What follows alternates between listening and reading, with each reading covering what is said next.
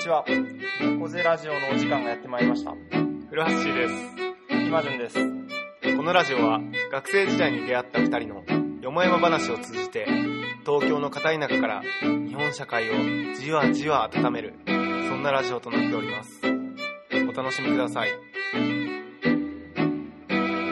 猫背ラジオオープニングはい。ということで、始まりました。あのですね、実はこれ、このオープニングっていうの前にね、今、実は一回撮ったんですけども、ちょっと失敗しました失敗したね。やっぱ、はいあの、オープニングって言わないパターンを試してみたんだけど、ね。ね。まあ、言った方が閉まるってことでが、俺が自らギブアップをして、まあこれにテイク2ってことテイクでね。2で、ということで、第15回ね、仕切り猫直して背ラジオ始まりましたけど、え、15回？15回ですね、もうあ、15か。うん。あ、そこそこ。そう、もう15回。14じゃないか、15ね。そう。かれこれ15回になりましたね。なるほど。はい。ということで、で、なんかフライ なんか結局そういう感じで。はいはいはい。いやいや、いや、なんかあの、第1回に、はいはい。あの、なんだっけ、私だけこれ許せないってはいい、うコーナーを、私だけこれ許せない。コーナーを、うん伝説のコーナーを。伝説の幻のコーナーにやったと思うんですけど、はい。まあまあ、それをコーナー化せずにう、んちょっとまあうん。このフリートークで話そうかなってことで、まあね、世の中はそういうことで溢れてますからね。そう、なんかまあうん。簡単に説明するとね、はい。なんかまあみんなが許せないことじゃなくて、うんうん。ちょっと自分だけ許せないんじゃないかって、うんまあ他の人は許してるのに自分だけちょっとここは許せないって思ってるところを、うんちょっとなんかね、語ろうかなそ変な癖みたいなの面白いよね。そうだね。ね。なんかうん自分、なんていうの？自分は許せないんだけど他の人は許せるから自分心狭いんじゃないかって。思いがちなトピックをちょっとあえてここでみんなに対して開いてみようってうんういうね、ん。そう、企画ですよ。俺結構そういうの多くて。まあなんか、うんうん。なんていうの？はい。まあ結構いろいろあるんだけど、確かに、わわかるかも。フラッシュそういうの多いかも。でもそういう話はね、面白い、ね。そうだね。うんまあ結構心広いで売ってる俺もね、なんか 変なところにこだわりがあってうん、うんうんうんで、なんかまあ例えばね、はいはい。あの、僕許せないのが、あのうん英語勉強したての人が使ううん汚い英語が許せなくて、うんうんでなんかあの、例えばだよ、はいなんか1ヶ月うん、ちょっと海外、カナダ、イギリスどこでもいいんだけど、英語圏でうん。留学してきましたみたいな人がうん。帰ってきてうん、なんか SNS とかでつぶやく、うん。なんか、シットとか、うん。ファックとか、なんか。パッキンなんとかとか、なんか使いたがる人はいがいて、そういうのは本当なんなんみたいな。略語とか使っちゃうからね。そうそう、略語、略語。T- THX みたいな。そうだね、あの、うんうんだから多分、1ヶ月、まあ、行ったから、まあ、俺からしたらさ、うん。俺からしたらっていうかまあ、英語を勉強してる人からしたら1ヶ月めちゃくちゃ短いけど、はいはいはいはい。やっぱ1ヶ月、その人にとってはやっぱ1ヶ月って多分長いか、すごい経験だったから、うんうんうん。多分ネイティブ感をすごい出したい出して。うんうんうん。で、ネイティブ感を出す一番手っ取り早い方法はさ、なんかあの、ネイティブが使ってる汚い英語を真似る。スラングね。スラングを真似。るうんうん。で、スラング、うん。まあまあいいんだよ。まあまあなんか、ゴッチャーとかさ、なんか、なんか、そういうのはいいんだなんかそういうのはいいんだけど、汚い英語、ファックとかさ、パンキンなんとかとか。なんていうの？例えば日本でうん、ちょっとなんか、なんていうの？なんか足を角にぶつけた時に、うん。ファックとかさ、いやいやいや、言っちゃう感じい言ってって言えよ。普通に。ねえ、そう。でもそれ人のこと言えないですよ。僕、浪人時代か、うん。高3の時代のある一定期間、なんかこう、なんだろう、例えば、うんまあその足をぶつけるとか、箸を落とすとか、うん。そういうたびに、ウップスって言った時期があったから。いや、待って、なんで？いや、わかんない。全然、そのね、海外に行ってたとかでもなんでもないけど。え、それは何？あの、うん英語をちょうど浪人の時勉強してて、してウップスっていうなんか、でもあったんだ。いや、別にそこで習ったとかいうわけじゃなくて、マジ？なぜかウ、ップスってなかなか出ないよね。そうそうそう。でもね、なんかそういう時期があって、すげえなんか友達にバカにされてた。それおかしいだろ、みたいな。なんでそうなったかわかんないけど。でもうでも治ったけどね。あって今言いますけど。あ本当に？でも俺もね、あの、ちょっとまあそんなこと言っててあれなんだけど、リトアニアに3週間弱いたんで、なんかあの、これを、あの、すみませんって、アッツプラショーって言うんだけど、へちょっとこの前突然さうん、人にぶつかった瞬間、アッツプラショーっていやいやいや。アッツプラショーとありがとう、アチューって言うんだけど、うんアチューもねう、んちょっと成田空港着くまではね、治んなかったね。はいなんか、普通にリトアニアから帰る飛行機は普通に日本のうん。なんか添乗員さんが、うんまあなんかサービスしてくれるんだけど。もうアチューって言っちゃうんだよね。やっぱアッチューとアッツプラッシュはすごい言ってたから。やっぱ言うじゃん、すいませんとありがとうって。もうそれさえ覚えてればいいみたいなはいのがあるはいはいはい。それがね、抜けなくて。まだ抜けない。いや、もう抜けた。あ抜けた。さすがに、さすがにね。アッツプラショーはなくなった。あとなんか、うん。イギリスから帰ってきた時は、はいはなんか、本当になんかイギリスぶりたかったわけじゃなくて、うん。あの、関東と、うん。まあ、関西ってさ、うん。右に立つけど。エスカレーターの時、うん。うん。まあ、こっちは左じゃん。うん。なんかあ、イギリスって関西と一緒で、うん。右に立つの、うんなんかナチュラルにやっぱ右に立っちゃうみたいな。まあまあっていう感じでね。っていう、そんな、許せない。許せないことが、イマジュンはなんか、ど。なんだろう、でも、だろうね、許せないことでも僕結構単純で、前もこのラジオで多分話したんだけど、え、車？そう。あのね、この前石を投げたくなりましたよ、車に対して。あ本当に？なんか、うんなんなんだよ、こいつ、みたいな。みたいな。窓ガラスに向かって。イマジュン結構穏やかなのに、結構怖いこと言うな。いやいや、車許せないですね。何があったの？いや、なんかもう、スレスレをビューンっていくやつ。う雨の日とかに。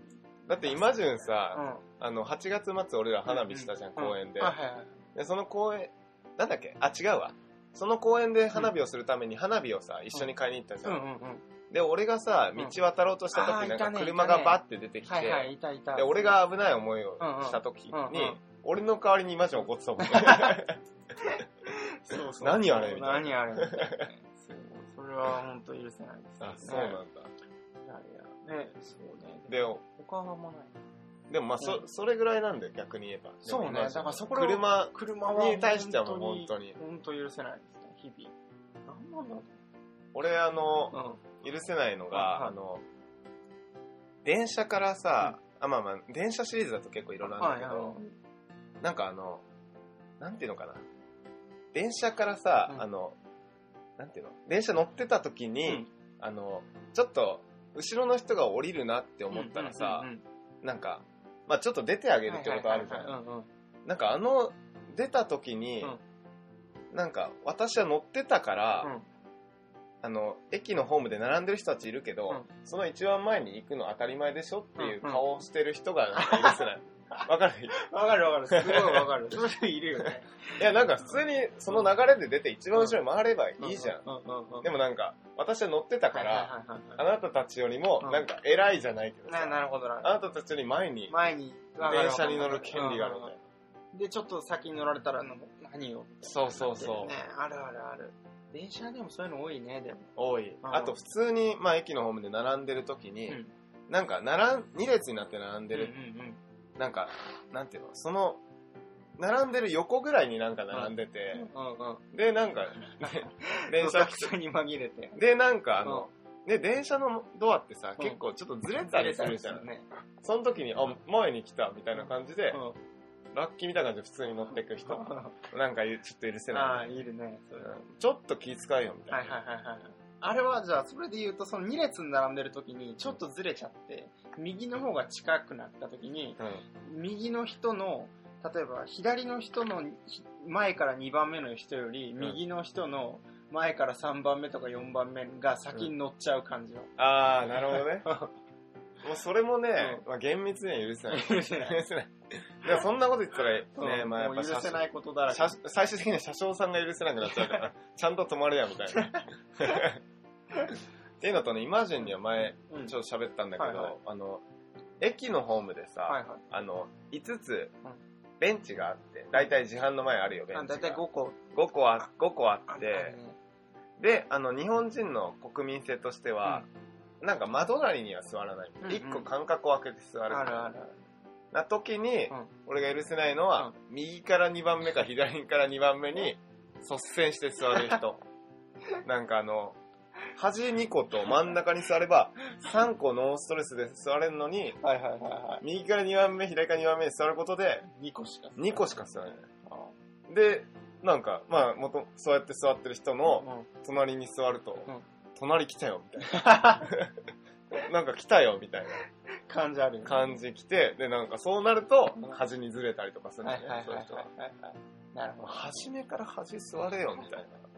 何なんだろうね確かに無意識なんだろうねでもさ、になんか俺ら、俺らっていうか、うん日本人ってさ、電車の中だったら端を好むじゃん。うんうん電車の中でさ、ちょっと一番端だけ開けてその隣に座るとかない？じゃん。ないない絶対ないベンチだといいんだよ。ああ本当だそうなんなん？なんなんだろうね。確かに。なんか何を意図してんだろうね。別にだってそこに座られてもねうん。あれだろうし。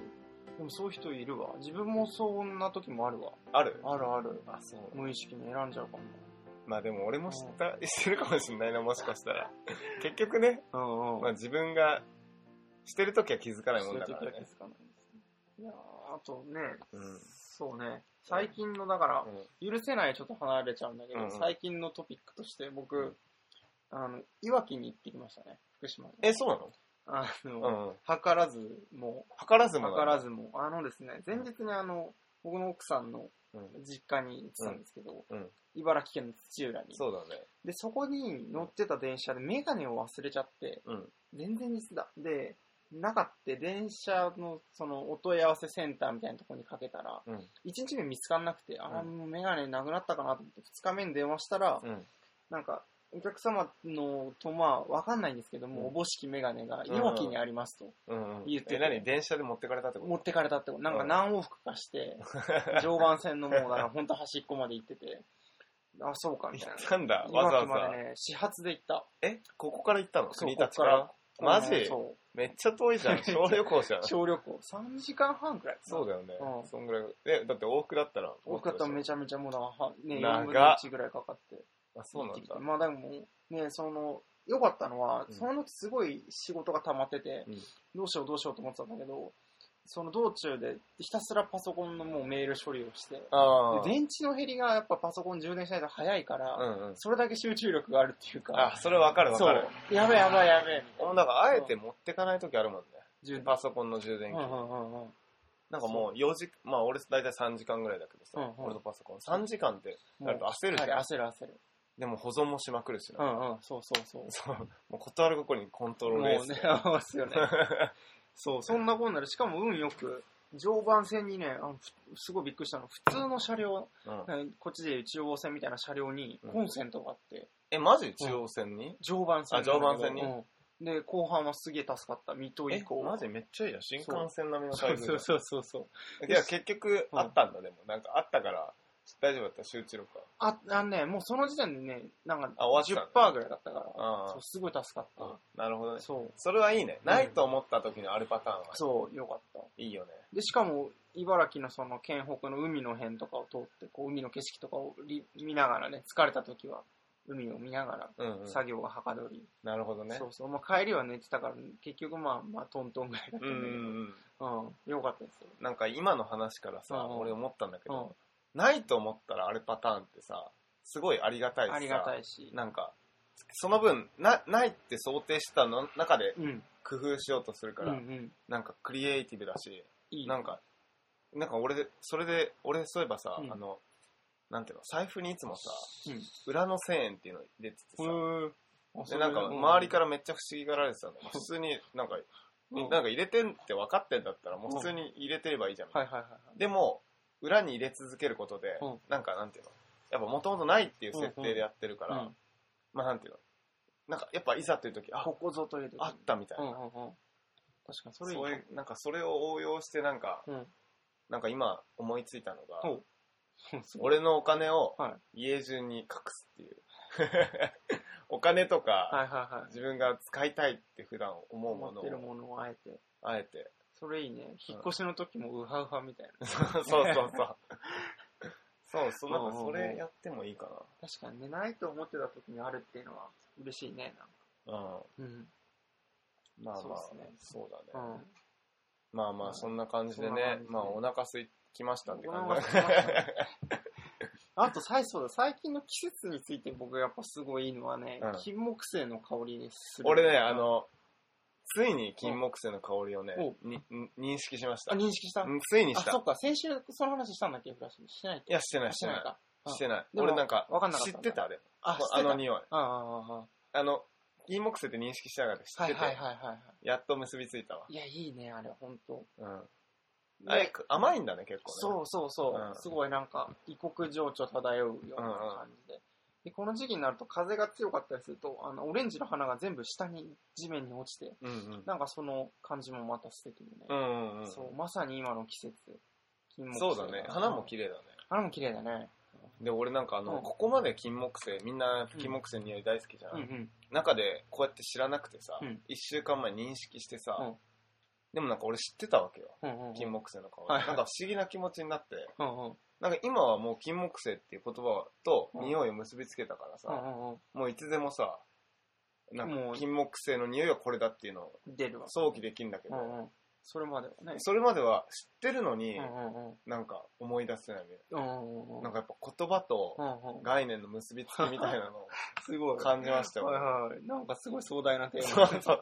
だからあの、はいはいなんていうのがまあでもそうだね概念は知ってんだよ。なんか体感として。今回嗅覚ね。うんうんなんか、こういうこと、なんか日常でいろいろあるんだろうな、みたいな。体感としてたくさん知ってるけど、うん頭のそういう論理的なうん。ワードでもいいし、うん。なんかそういうものと結びついてないと、うん。結局なんか認識できないみたいな、自分の中で。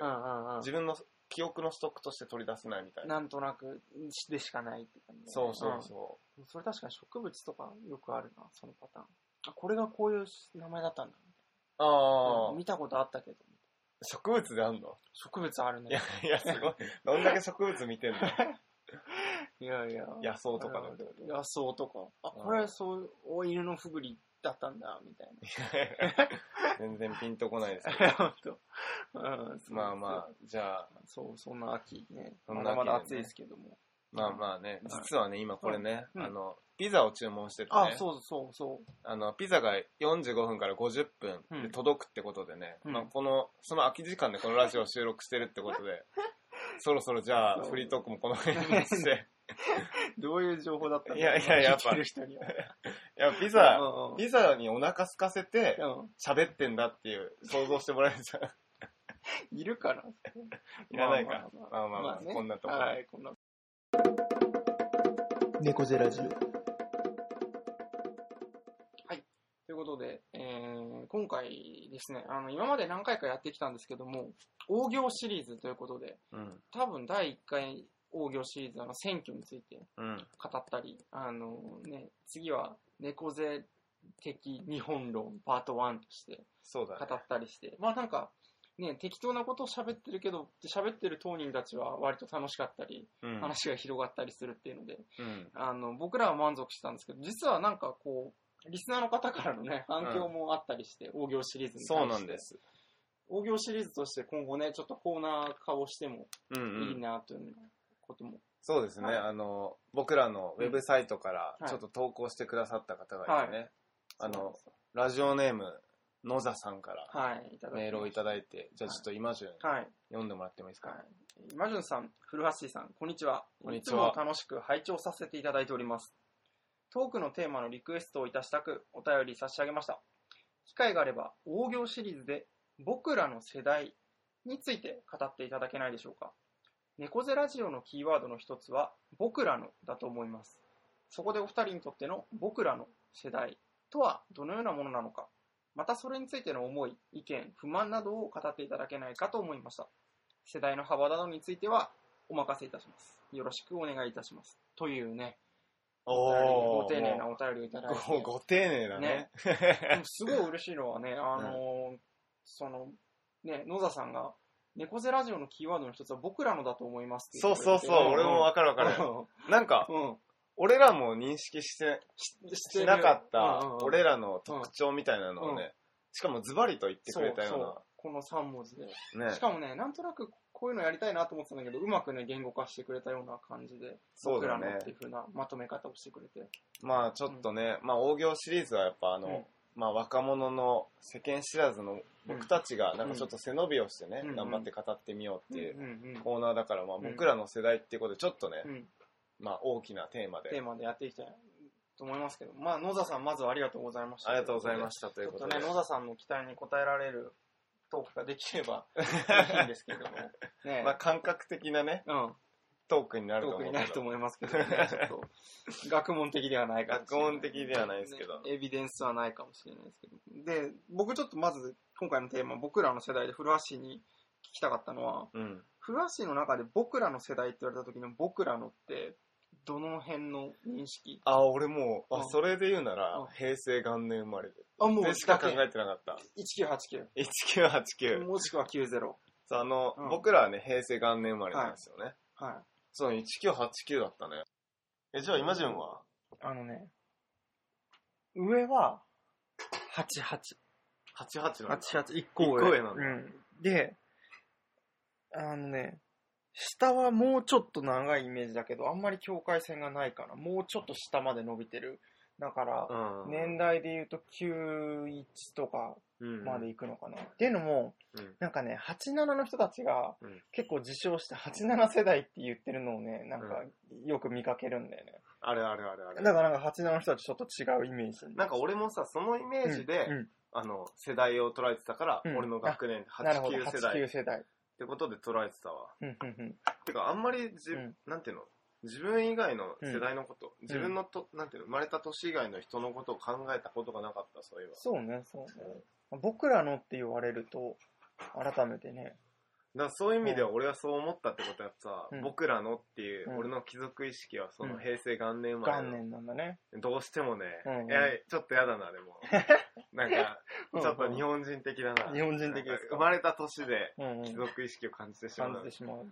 なるほど。でもね、その僕らのって言った時にもうちょっと広い、なんか二つあって、その、うん。ちょっとその87の人たちが入らないっていうのと、87の人たちも入るもうちょっと大きな僕らのもあって、でそれは大きく分けて3つに分かれていて、うんうんうん。僕らのおばあちゃんおじいちゃん世代、うん。母親父親世代、うん。で僕ら世代。ああなるほどね。うん。その3分類もあるな、頭の中。あ本当に、うん。でも俺あの最初言ってた88年が自分たちとっていうのは分かる、うん。で結局、に。うん。自分の友達とかさ、うん。自分の身近な人たちがいつ生まれたかっていうのあーが俺の中ででかくて、うんうんうん俺やっぱ仲いい友達で1個上が結構多いから。ああ、そうね。そうだね88 88からの人たち。で最近はうん934年ぐらいまで絡んでるからほうほうほう。それで言うなら幅俺9088から94ぐらいのほうほうほう。この若者世代から、5、6年のね。うん、そのちょっと幅を持たせるんだったうん、ら、うん、うん、うん。なるほど、なるほど。でね、うん。まああのはいはい。24年ですか僕らがそう、24年ですよ。で、うん。でまあ、うんあのまあこの24年間を語るのもいいんだけど、うんなんか俺が一つさっき思ったはいのが、はいはい。日本人の平均寿命まあ大体うん80歳としよう、はいはい。80歳とすると、うん。俺らが大体しこの平均寿命的にしてるのはうん。2070年なんだってさっきうん。ちょっとなんか考えて、はいはいはい。2070年の想像をしたことなかったからなるほどね。でも俺らの世代は2070年まで生きるわけでしょそうそう。70まで、基本的には。もうなんか2070付近ってどうなってんのかとかやっぱうん、うん。想像もつかないけど、そうね。どうなんだろうね。僕、そうね。だから、なんだろう。僕、そう、ずっと世代っていう今回のテーマもあもらって、うんす常に世代のことを考えるときに頭に浮かぶのが、そのさっきの世代を3つに分けたとき、うんおじいちゃんおばあちゃん世代、父親母親世代、僕ら世代って分かれたときに、結構やっぱ循環してる面があるなと思っていて、うんで、おじいちゃんおばあちゃん世代の感覚にむしろ僕らは近いっていうか、あんまり父親母親世代の感覚は共有できないものがあるっていうふうに思って。あーでもやっぱ、うん。その父親母親世代ってさ、うん。あの高度経済成長期とか、そうね。バブルとかのうんうんうん、ちょっと経験してる人たちとか、ね。あとは、まあ、本当に働く、働く時代というか、ああまあそうだね、うんうんうん。時代的にもそうだね。で、それをじゃあどこで感じたかっていう、感じたかっていうと、あの、最近、まあ、なんか僕の周りだけなのかもしれないんですけど、やたらなんかね、味噌を作ったり、うんうん。あのね、梅酒をつけたり、うん。なんか梅仕事とかをしたり、梅仕事？梅仕事、梅干しをつけ、やってあー。梅し梅酒をつけたり、梅干しを作ったり、うん。なんて言うんだろう、そのなんか、まあ、自分で農業をしたり、うん。こうなんか、生活の中で、こうなんて言うんだろう、じ豊かさをこう、自分の生きると、生きてるなっていう感覚を、うん。こう、持ってるような人たちが多いなって思ってて、一昔、実はその自分の母親とかてあんまそういうことしてなくて、うんうん。でもおばあちゃんとかになってるとすごいしていて、なんかうん一回そこで途絶えてるんだよね、その梅仕事とかうん。手仕事、洋裁とかもそうなんだと思うんだけど、うん。そういうのもなくなっていて、でもまたなんか僕らの世代がそういうものに興味を持ち始めてるって実感は。なんかす常日、常日頃じゃないね、最近すごく思そうだね。なんか、おばあちゃんおじいちゃん世代はさ、うんなんかそこに、まあ、楽しみを見出してたっていうより、うんそれをやることが結構普通う。で、そうね、そうね。で。その後なんかすごい、まあ、経済成長して産業社会うん。にどんどんなってって、まあ、その中で働くっていうところに価値観を、価値を置く人がすごい増える。中で、うん。今、まあ、経済もすごい低迷してて、うんうん。改めて、まあ、うん。働くだけじゃなくて生活の中で喜びをみたいなうんうんうん。流れは、うん俺らの周りだけかもしれないけど、若者の中に芽生えつつあると思うし、あるんじゃないかなと。うんうん俺はそうなってほしいけどね。うんうんうん。そうそうんなんかやっぱりうんあの俺らの世代ってさ、うんなんかあのそのなんか社会学部やってれば。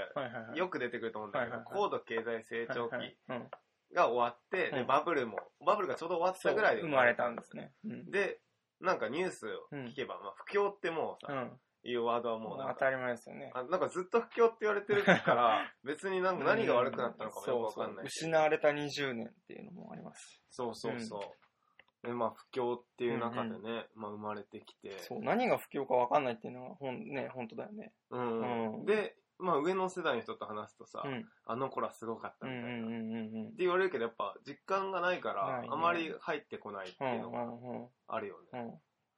うん。うんあとそう、ね、そう、なんか働くのは苦だけども受け入れなくちゃいけないっていうふうに考える人がやっぱ多いなって印象はあって、僕らは意外にそうでもなかったりして。うん。そうそうそうそう。確かにね。ね、あの仕事の定義を前にした時もね、なんか、あの、生きるように働くじゃないけど、うんうんそういうのが、だといいみたいな風に定義したと思うんだけど。そう。そうだね。うんなんか、なんて昔はさ、うん。なんだかんだやっぱ経済とさ、うん。なんか日本の国民の気分っていうのはやっぱり、うん。相関関係があって、うん昔は仕事がつまんなくても、うん。給料が上がってたし、うん。なんか経済的になんかみんな上,、上向きだったからさ、うん。なんか明日に希望を持って生きてきてたから、うん。なんか辛い仕事でもさ、ある程度、まあ仕方ねえやみたいな。仕事つまんねえけどみたいな感じでなってたけど、もうそれがなくなってきた今うは。やっぱり仕事にそういう価値を置けなくなったから、それ以外の価値観を求める人が増えそういう意味では多様化したような気がするよね。うんうん。そうね。うんでね、ネットとかの影響もあるから、その、よく、ね、これは他の人、なんか言論を張ってる人も言うけど、ネットとかで、なんか僕らその他のもう価値を知っちゃえるというか、そういう働くだけじゃなくて、例えば地方ってとこでこんな暮らしをしてる人たちがいるとか、なんか普通のいわゆる大企業じゃなくて個人でこんなことやってるみたいなのを、うん。まあ、知っちゃえるからなんかそっちの価値を知知るってこともあるしでもそれ一方で、なんか前これ古橋がねなんかあの猫背ラジオの時に言ってたんだけど、うん。知っちゃえる面情報が入ってくる面もあればでもなんかそのなんて言うんだろう圧倒的なその、まあ、成功者の人しか出ないからうんうん。それとのギャップに苦しむっていうのは あるんだよね。ね、うん。もう日本、まあ、もっと言えば世界の著名な人と、うん。ある意味自分を比べてしまうから、うん。比べる必要もないのに、比べられちゃうから。ね、うん。そう。でしかもネットのなんか最近の流れとしてさ、うん。結構何でもなかったようななんか昔は芸能人とかが、うんなんか焦点与えがちだったけど今まで何でもなかったような人たちがうん。ちょっと成功したらさ、なんか本とか出してさ、すごい有名になるみたいな、なんかそれは SNS によって多分そういうちょっと有名になった人が多分目につくようになって、ちょっと有名人が。そうだから AKB とかもそれでしょ、完全に、なんかめっちゃ美人可愛いっていうんじゃない、うん。その辺にいそううなんちょっと可愛い子がうん集まってでやっぱ私もなれるかもしれはな。いいみたいな、やっぱ夢を抱いてる女の子が多うんかったりとか、でもまあ現実はやっぱ そうじゃない厳しいことまあね。言うだけどそうね。やっぱね、努力とやっぱ運がね、うんうん。ないといけないからそうだよね。そうそううそう、んうん。そう。まあだからうん。まあ、経済はさ、もうこう経済成長はさ、うんもう望めんじゃん。ねまあなんかもうそこは取り戻すとかね言ってるけど、そうっすよ。あそうだ。のあれだ。そうだ、あれだ、あの、これ許せないでも、ま別に許せないでもないわ。これはもはや、あの、オリンピックについてね、うん。なんか話したかったんですよ。もうじゃあ話しちゃおう、そっち。そっち行く。うん。まあでも、まあこれとも、ううん関係あると思うかもしれないけど。でもオリンピックについてなんかどう思った？東京になったっていうの俺、リトアニアにいたからさあ、そっかそっかなんかあの空気感を感じることはできなかったんだけど、まあ、なんかうん、温度差を、まあ、まず温度差をめっちゃ感じたよねうんうん。うん SNS でめっちゃ盛り上がってて。俺はなんかそんなに関心があったわけじゃないかうんら、うんうん。ああ、そうなんだ、みたいな。でも日本ではみなんか話題持ちきりみたいなそう。そうそうそうそう。なん、か、まあ正直言うと何も感じなかったっていうのがでかい。ああ、なるほど。なんか、リトアニアにいたっていうのもあるし、そうそうそうじゃなかったとしても、うんまあ、滝川クリステルの動画見たぐらいの。おもてなしを見たぐらいと。りあえず流行りは抑えとこあ、やりはう。リね。トアニアでもね、流行りは抑えとこ なるほど、なるほど。いや、僕もそんな感じで、うん何も思わなかったし、うん別になんか、イスタンブールで開催されようが、東京で開催されようが、なんか僕にはどうだっていいなっていうう。のが本当にそうで。うんうんで、なんかまあ、ツイッターとかフェイスブックでやたら盛り上がってる人たちもいるし、こう、やったぜ東京みたいな、スピーチ超感動したみたいな。東京である頑張ろうぜみたいな言ってる人もいれば、うんまあ、それにすげえ萎えてる人たちもいて、いやもうあんなのはもう虚無だみたいな、その嘘だみたいな。そうだね。なんか両方あったね。両方あった。うん。いやそのどっちに対しても何の感情も抱かずに。ああ、じゃあ一緒じゃん、今。一緒日本にいながら、俺と。そうそうそうそう。いやもう、なんか、全く興味ないな。あ、でも俺一つ思うなら、うんうんマイナスの感じはちょっと抱いた。あっていうのは、んんうん俺はもうオリンピックは、うんまあ人生で一回見ときたいなっていう思いもあって、俺はそっか、ロンドン。去年ロンドンでオリンピックでストイックにチケット取って 観戦したのに、うん東京来ちゃったよ。個人的にね。うん、うん来ちゃったよ。まあまあ、まあまあ、嬉しくないわけでもないんだけど、うんなんか、まあそこまで関心が高くなかったから、うんうん。ね、うん。まあまあ、どうなんだ。でもなんか、7年後の日本うん。をみんなが思考し始めたのは、なんかちょっと面白かったけどね。うんうんうんうん。なんか2020年に症状を合わせて、そうそう、なんかいろいろやろう。でもそれって本当なんかうす、なんか言葉だけのような気がして、なん、なん、なんだろうね、なんか、2020年を目指して、会社も僕も、みたいな。そう いやいやいやいや、みたいな。なんか、あとなんか、俺ネットで誰かがさ、批評してたので、うん。面白かったのが、うなんか東京、まあ、に決まる前に、うん。なんか東京に誘致すべきかどうかみたいな議論の時に、うん。なんか、なんだっけ、まあ、まあ、東京に誘致したいメンバーが、なんか、マスコミにことさらに強調するのは、うん。オリンピックを誘致してど、うん誘致することでどれだけ経済が活性化してみたいな、うんどれだけ日本が、まあ、経済的に。豊かになるかはいみたいな。ところをうなんか議論、なんかすごいアピールしてたけど、そこじゃないだろううんみたいな。うんなんか、オリンピックに決まったら決まったで、オリンピックっていうのはもう世界中の人たちが。日本っていう国に注目してくれる絶好のチャンスなんだから、もう俺らが経済とかじゃなくて、まずその前に議論すべきは、うんそのオリンピックが決まったら、その俺らの文化的水準というか、んんんその僕らのそれこそなんかおもてなしの意識みたいなのをどこまで高められるかっていうか、そこのまず意識の覚悟を決めた方がいいんじゃないかみたいな。あれかな？内田達さんかな？かな、ううなんかそんな感じの文章だったよね。そうねそれをブログに上げてたね。あそれやっぱそうかな。うんうんうんなんか出回ってたよね。ちょっうんうんうん。となんか、あ、なんか納得したというか。うんうんうんうん。うん。そうだね。そうね。そういう面はあるかもね。うんうん。うん。もう経済も全く実感ないし。まあまあでもそれこそ俺らの世代っつって、まあ俺らが7年後、うんだから31歳。うん、31まあまあちょっとい。いい年だよね。うん、ちょっといい年ちょ。っといいちょっといい年だよね、ちょうど。ちょっといい年だよね。うんうんうん働き人としてはちょっとなんか、うん。ちょうどなんか、うん油乗るのか乗らないのか乗らないね。のか。だからオリンピックってね、だって、そんよなんかだから思うのはね、やっぱ4年に1回のものに対して、なんか、そんなにこう、そこに向けて楽しみをうん。見出して感じってよりも、もうじゃあ、それ、4年後のものに対して、じゃあ歩まれる他の3年と364日は何なんだよ、みたいな 気がして、まあそのための、オリンピックのための準備というか、目的というかう、んじゃあその、なんか日々のことって何なのみたいなのを思うわ。でもその日う、んそれに、それをゴールにしたその日々のさう、んうんうん。なんか、鍛錬というみか。たいなのあんのかね。でもなんうか、ん。うん俺は、俺はそもそも経済的うん。に豊かになるとか、そこに価値をそんな置いてないからう、んあんま分からんけど、うん。やっぱり経済的なさう、ん。なんていうの、そう資本主義の価値観を持ってる人はさ、うん。うん。やっぱ経済がこう、なんていうの、上がっていくことが、うん。まあ幸せと密着、なんか結びついてるみたいな感じやん。うん。うん。でそれで考えると、やっぱ日本ってもうこれからは経済的に衰退していくだけだから、うん。うん。うん。そのスピードが遅いか速いかうんの違いで、うん。でそういった日本の中で、うん。まあ、7年後にオリンピックがあ,、うん。あるっていうのが、まあ、希望として、うん。そういう人にはなんか機能するのかなっていうのは思うわ。そうね。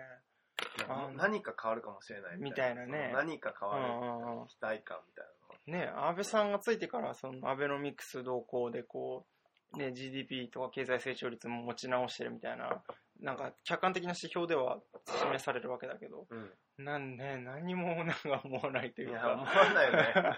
もう俺全く実感しないし。取り戻すとか取り戻さなくていいから、うん。もう新しい形を模索しようよみたいな。うんうんうんなね。なんかやっぱ俺にはもう分かんないけど、うん。やっぱ成功体験として、うん。なんかもう強すぎたんだろうねあの経済成長。が、うんうんうんうん。多分俺らのい上の世代そうそう。僕らの世代だからさっきフラッシュ言ったようにもうずっと不況だからそうそねなん何も分だかんない。戦争でコテンパンにやられて、うん。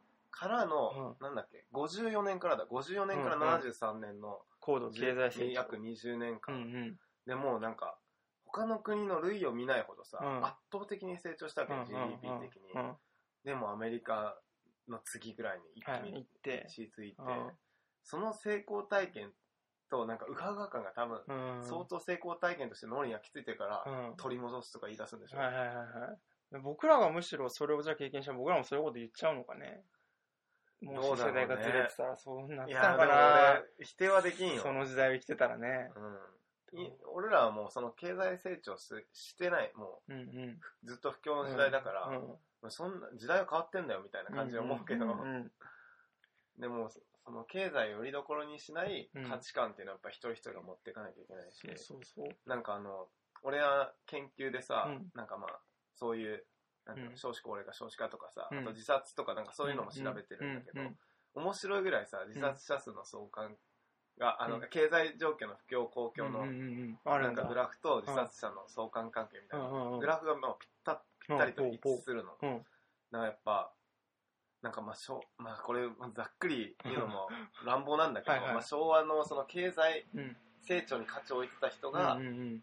やっぱ経済に重きを置きすぎて、うん。経済的不況にそうやって左右されて、はいはいはい。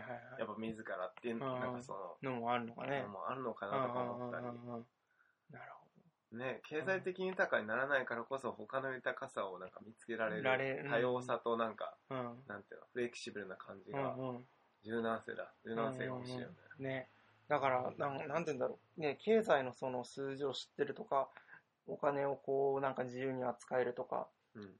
お金を扱える、自由に扱えるからこういうものが所有できたり、うん。消費できたりっていう、なんかそういうんじゃなくてね、うん。なんか一人一人がもっと、なんて言うんだろう、この、極端な話だけど、うんここはこういう火の出があって、火の入りがあってとか、こういう草がこの辺に生えててみたいなものを知ってる方が全然豊かというか。ね。俺らはそう思うんだけどね。まだまだね、でも僕らの世代もどう？なんかその、いやでもやっぱ俺ら少数派だよね。少数だってやっぱうんお金持って豊かだから豊かな消費をしたいっていう人がやっぱはいはいはいはい。多くない？もうね、あと不安だから持ちたいあって人そうだ多いね、すごく。今ますますだろうねなんか俺らの世代の特徴としてやっぱ将来に対してさ、うん。なんか明るい希望が持てない、なんか年うんうん金なんかとかもそうだし、後悔するし。うん。そうそうそう借金抱え続けてみたいな,、うんなんかそういう中でちょっとそういう保守的になうん。ってまあねる面、はあるのか。もまずは貯めたいみたいな。そうそうそう、うんうんうん。あるのかもね。だってやっぱバブル期の話とかさ、うん信じらんないもんね、ねうんうんうん。全くねタク。シー代で なんか1万2万渡してたみたいな。う んどうしたみたいな。だってそん相当がついてるよそれ、いやね、本当に。なんかなんか神話みたいな感じで聞いちゃうけど、うん。げもうちょっと現実的に考えるとすごいね。それだけ人間を上つけるんだっていう感じだよね。もうだから明日にはより良い未来が待ってるみたいないな。その期待感。うんうん。どんな感じなんだろうね。一ね回味わってみたいけど。ね。ね。そう。まあまあまあそうだうんね、うん。だから今後ね、でも今後どうなっていくかだよね。僕らの世代が今はまだ働き始めの世代だけども、あそねそれがだんだんだんだんこう働いて、まあ、は会社とか組織の中でも中堅とかうんクラスになってきた時に、僕らの世代っていうのがどういうふうになっていくのかね。うん。どういう動きを見せていくのかっていう。どうなんだろうね。世代、やっぱ世代でくくると、うん。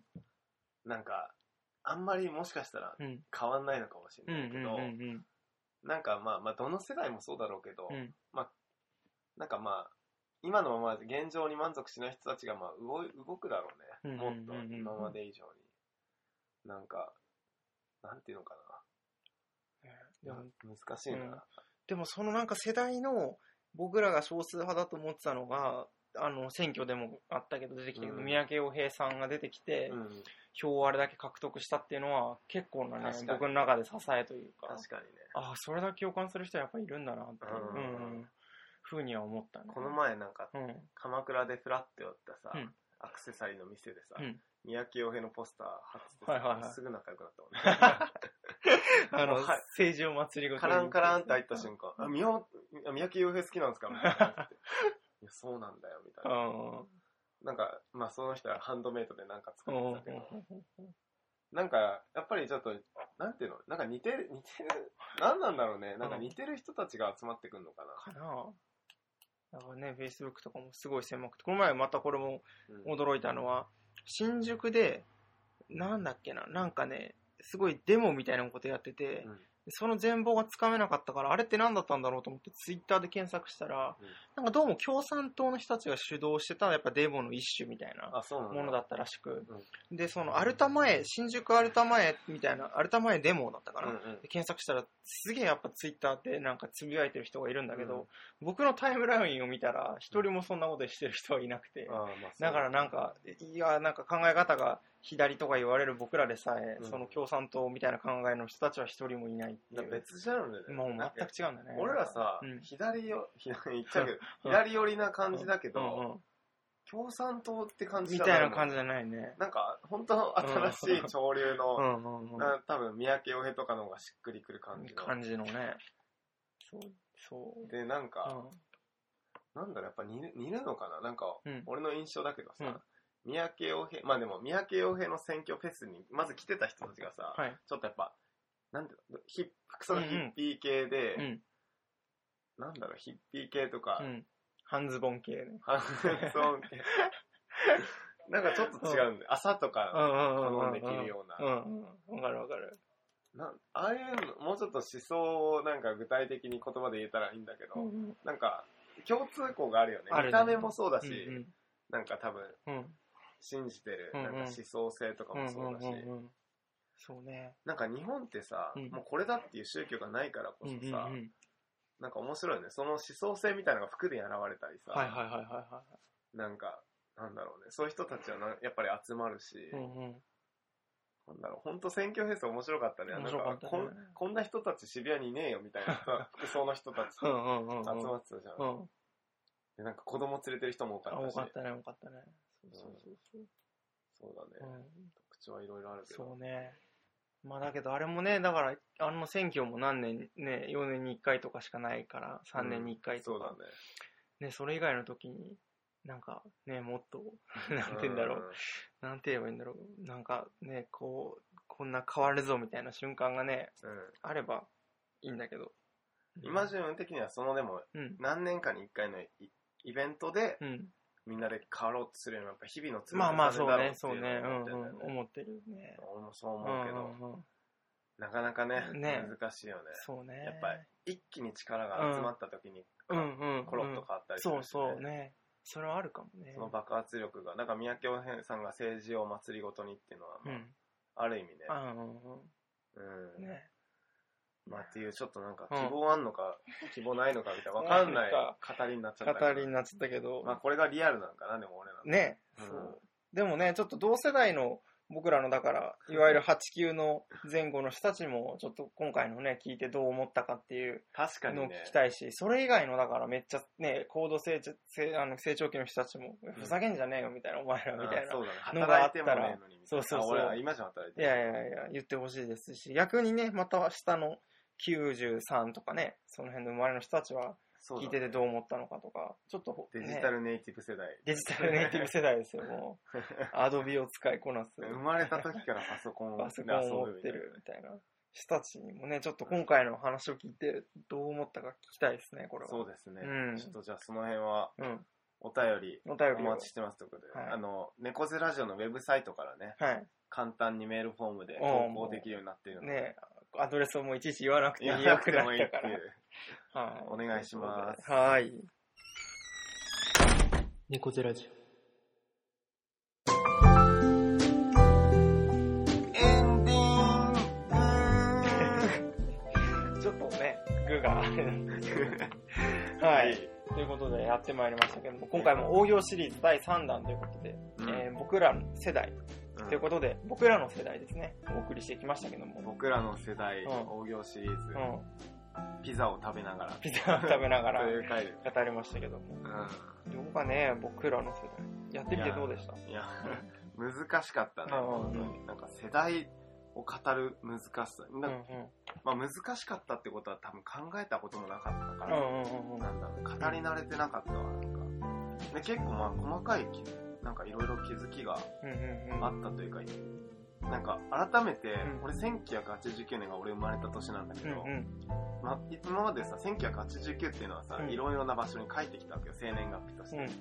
うんでも改めて、まあ、平均寿命的に2070年までうん。生きるんだと思うと、うんなんていうの、1989からうん。2070がうん。俺のうん生きる時代なんだなっていう、うんなんか改めてそれを実感したというかなるほど。世代の幅がちょっと広がって。そうそう、なんかこの、まあ、西暦始まってからの、うん。まあ、2000、まあ、70年の間の、うんその、89から70を生きるんだなっていう、なんか、なんかじんわりと、そんなこと考えたことなかったから。なんか実感したね。この時代を生きてるんだっていう。今順のどうなんだいやね、そうね、本当だから、この先でどうなっていくかが、また改めて興味あるというか、自分自身どうなっていくのか、その、僕らの世代っていうか、これからの時代がね、どうなっていくか、ね。マジでわかんない。うんうんうん。本当に。どうなんだろうねじ。まあねうん、なんか先が読めんよね。でもまあ、そのまあでも変化の中で、うん。自分がまあ、立ちむ、立ち振る舞っていくんだろうけど、そうそうの変化にそうそううまくそうそう乗ったりとかそう、あえて外れてみたり外れてみたりね。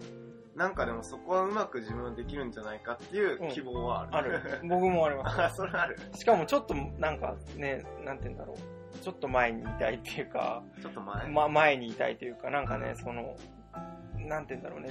まあ、前例を作るじゃないけど。うん、あ、そういうことね。うんうんうん。うん。そう、最先に行き先端。たいうん、先に行き最先端たいですね。うんうんあー頑張りますよ。頑張ってください。頑張ってくださいっていうか、もう俺も頑張ります。うん。まあそうだね。。まあまあ、じゃあ、まあ俺ら、僕ら世代をね、俺俺らが二人で語ったけどう、ん。まあまあ、あえあくまでね、うん。そうそう8、9世代の二人しか語ってない。そうそう。今回はね、猫背ラジオの中での僕らの世代。そうそう、う100、ん150万ぐらいいんのかな、俺は。あ、ね、それがいいんだよね。150万分の2か。うん。に、の意見ということで、今回お送りしました。お送りしました。野田さん、ありがとうございました。野田さんありがとうございましたまた、皆さんもリクエストありましたら。お待ちしております。はい。あのね、今日の歌のリクエストが今、滞って、ま あ、もうなかったらね、うん俺が好きな歌を歌うって歌うっいう。ていうのがありますから。ジャイアンラジオを復活させるんで、どしどし待ってます。はい。ということで、今回第15回猫背ラジオ、ここまでお送りしてきたのは、フラッシーと、今順でした。また来週バイババイバーイ。